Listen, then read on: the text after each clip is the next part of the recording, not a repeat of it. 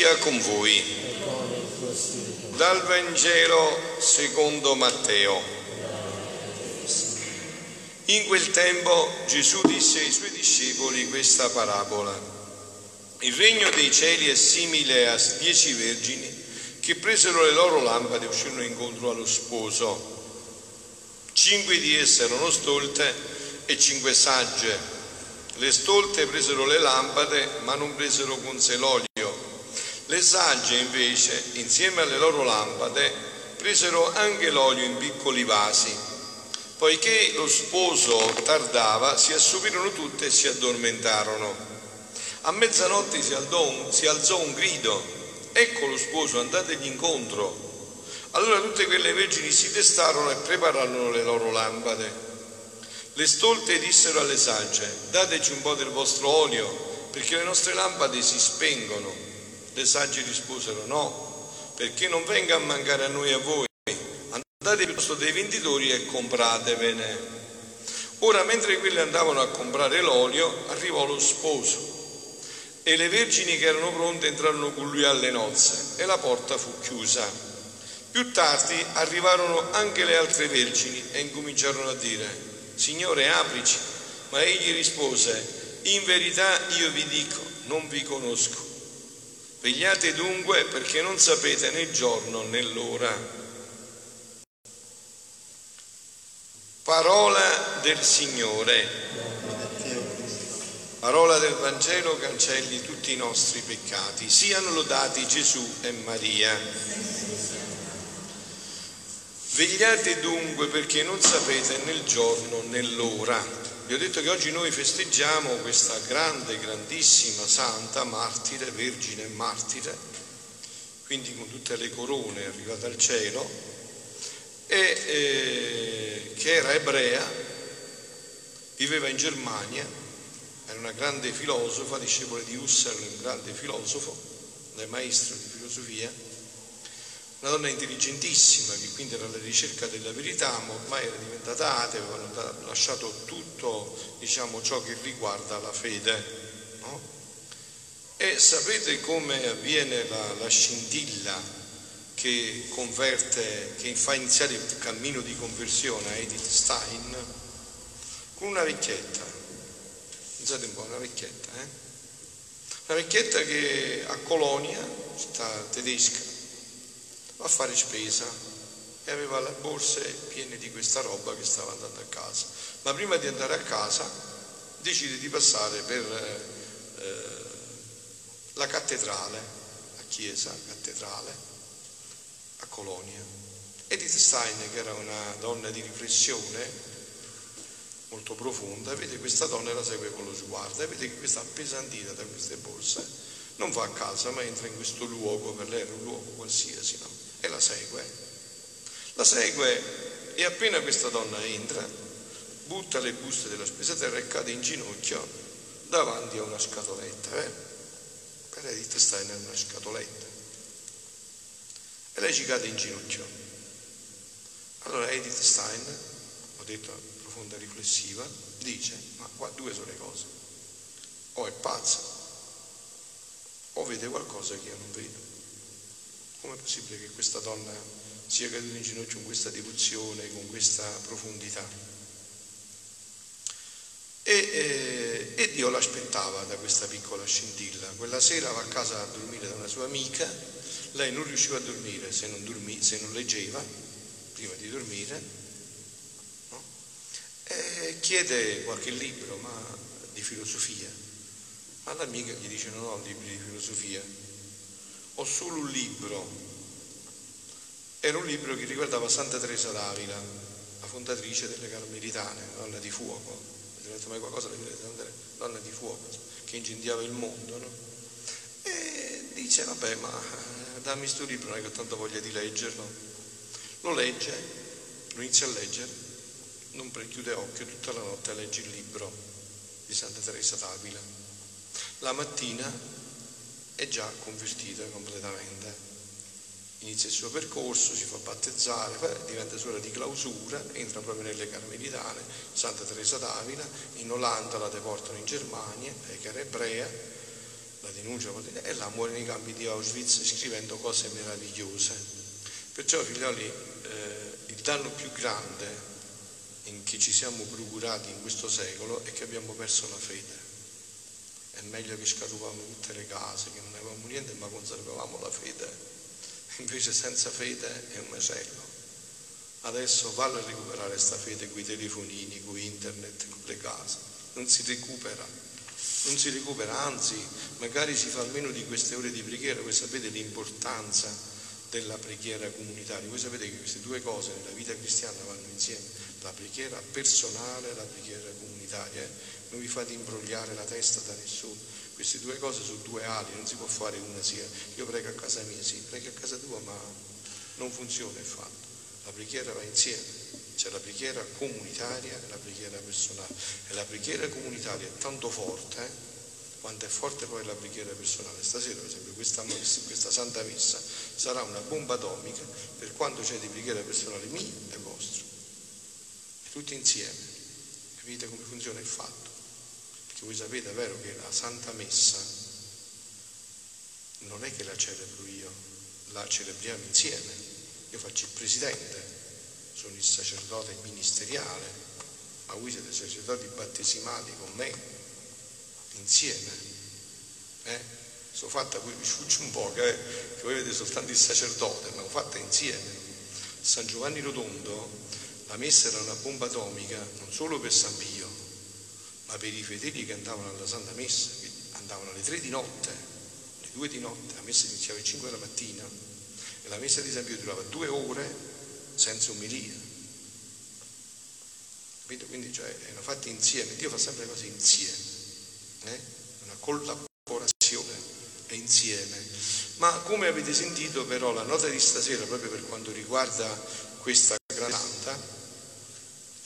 proprio la, la nota annunziale, la sposa, lo sposo, i due che diventano una cosa sola questa è la vita consacrata vera, no?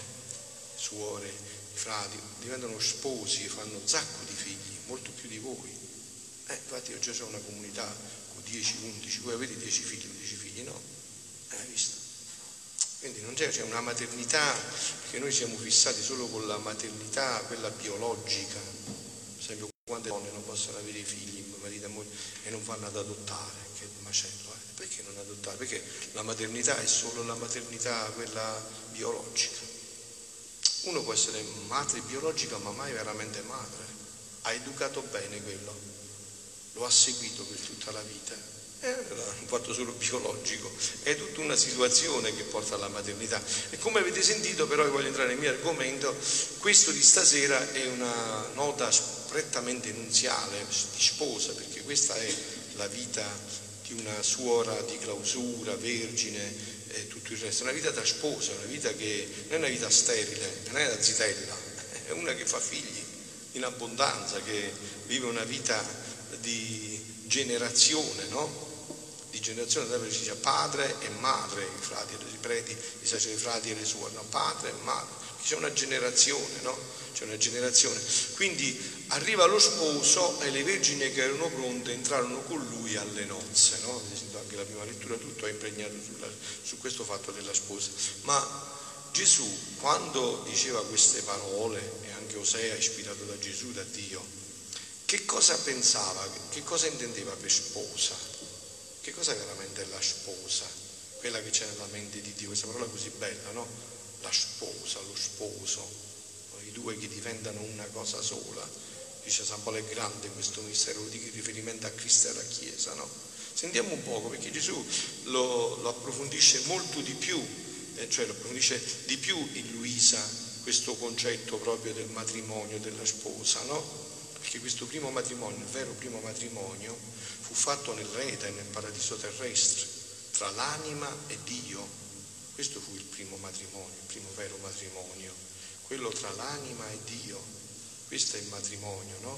Quello vero, che Dio sogna, quello tra l'anima e Dio. Sentiamo un poco Gesù che cosa dice, perché vi ho detto io adesso io faccio molte volte, ogni mese i ritiri sulla divina volontà, no? ho deciso di fare proprio un taglio adesso a questi ritiri in cui dirò la Sacra Scrittura il Magistero della Chiesa visti nello splendore e nella luce della belle, nella bellezza di questi scritti della vita della, della, di, Luisa, di Gesù a Luisa, perché è una meraviglia, no? Sentite che dice, mia piccola figlia, dice Gesù a Luisa, il mio amore è tanto che sto sempre in atto di far dono della mia volontà in tutti gli atti che fa la creatura. Ecco cos'è lo sposo, i due saranno una cosa sola, tutto lo sposo si dona alla sposa e tutta la sposa si dona allo sposo. È un donarsi reciproco continuo in ogni atto. Questo è il sogno di Dio, no? con l'anima. Questo è il sogno di Dio con l'anima. Per ricevere il dono della sua, cioè perché Dio possa ricevere il dono della nostra volontà, io sono il primo a cedergli il dono della mia. Cioè di Gesù, perché tu mi possa dare la tua volontà, io ti dono sempre prima la mia. Sto alla spia per vedere quando la creatura sta per fare un atto, qualunque cosa, stai per parlare, per camminare, qualunque cosa, quando sta per fare un atto, per dargli il dono della mia volontà nell'atto suo. Ti facciamolo insieme, fallo, fammi fare a me da protagonista, che vedrai che tutto va bene, fammi fare a me. Io sono il sposo affinché, in vista del gran dono che le faccia, mi dia il piccolo dono del suo volere. Ora con questo mio dono del mio volere che vado dando in tutti gli atti della creatura, essa riceve un atto nuovo di vita divina. Ogni volta che facciamo questo, rinunciamo a un atto umano, Dio che non si fa mai eh, superare in generosità, ci dona immediatamente un atto divino. Quindi noi accresciamo la vita divina e diminuiamo la vita umana dentro di noi. Perché è vero dire che siamo stati creati per essere Dio, no? Quindi, ed essa sente la novella vita divina che acquista e mentre sta per formarsi in quella vita divina, io non aspetto, ma subito le faccio di nuovo il dono del mio volere e così vado alternando la vita della creatura, col dare il mio dono e col volere ricevere il suo. Qua non c'è separazione di beni, avete capito? Qua c'è comunione di beni sempre, è sempre solo comunione di beni, affinché senta la crescenza e la rinascita continua della sua vita, della sua vita nella divina Ora è tanto grande questo dono che faccio che mentre sto per farlo i cieli stupiscono e i riverenti si abbassano per adorare un dono così grande. Adesso che cosa avviene nell'Eucaristia? Perché l'Eucaristia poi a noi resta soltanto quei pochi minuti dopo? Che cosa avviene adesso? Che Dio ci dona la sua vita divina, la sua volontà e dice vai, vivi con la mia vita, non vivere la tua io non ti ho creato così, non ti ho creato per essere un pollo, io ti ho creato per essere un'aquila che spazia in orizzonti infiniti.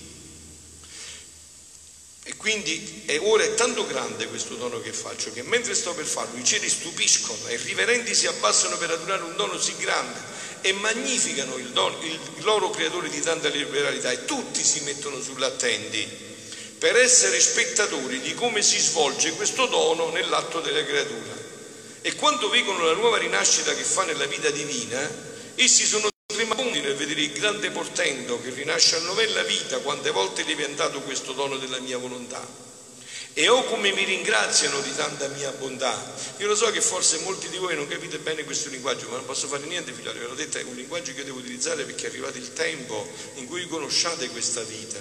Cioè qua Gesù sta dicendo come, la realtà come siamo stati creati cioè noi siamo stati creati perché attingessimo sempre la vita da Dio, la vita divina e con questa vita divina noi vivessimo sempre ad alta quota, mai a bassa quota. Il cristiano non è stato fatto per la bassa quota, è stato fatto per vivere ad alta quota. E oh come mi ringraziano di tanta mia bontà perché tutti si sentono più felici nel vedere questo dono del mio volere nell'atto della creatura, operante nell'atto della creatura. Si può dire che in questo scambio di volontà, l'umana con la divina, in questi doni reciprochi da ambo le parti, sentite, succede lo sposalizio. Hai visto allora Gesù perché usava questa parola? Lo sposalizio tra l'anima e Dio. Si sposano. In ogni atto confermano questo matrimonio. Qua non esistono divorzi però, eh? non c'è proprio manco la possibilità. Questo è per sempre. Sento per la prima lettura la fedeltà per sempre. Che oggi non so, si conosce più questa parola, per sempre per sempre. No? Però se vi ricordate quando siete sposati, pure quando sono stato ordinato sacerdote, nella buona e nella cattiva sorte, per sempre, per sempre, no? Quindi le, succede uno sposalizio tra l'anima e Dio, sposalizio ripetuto e sempre nuovo.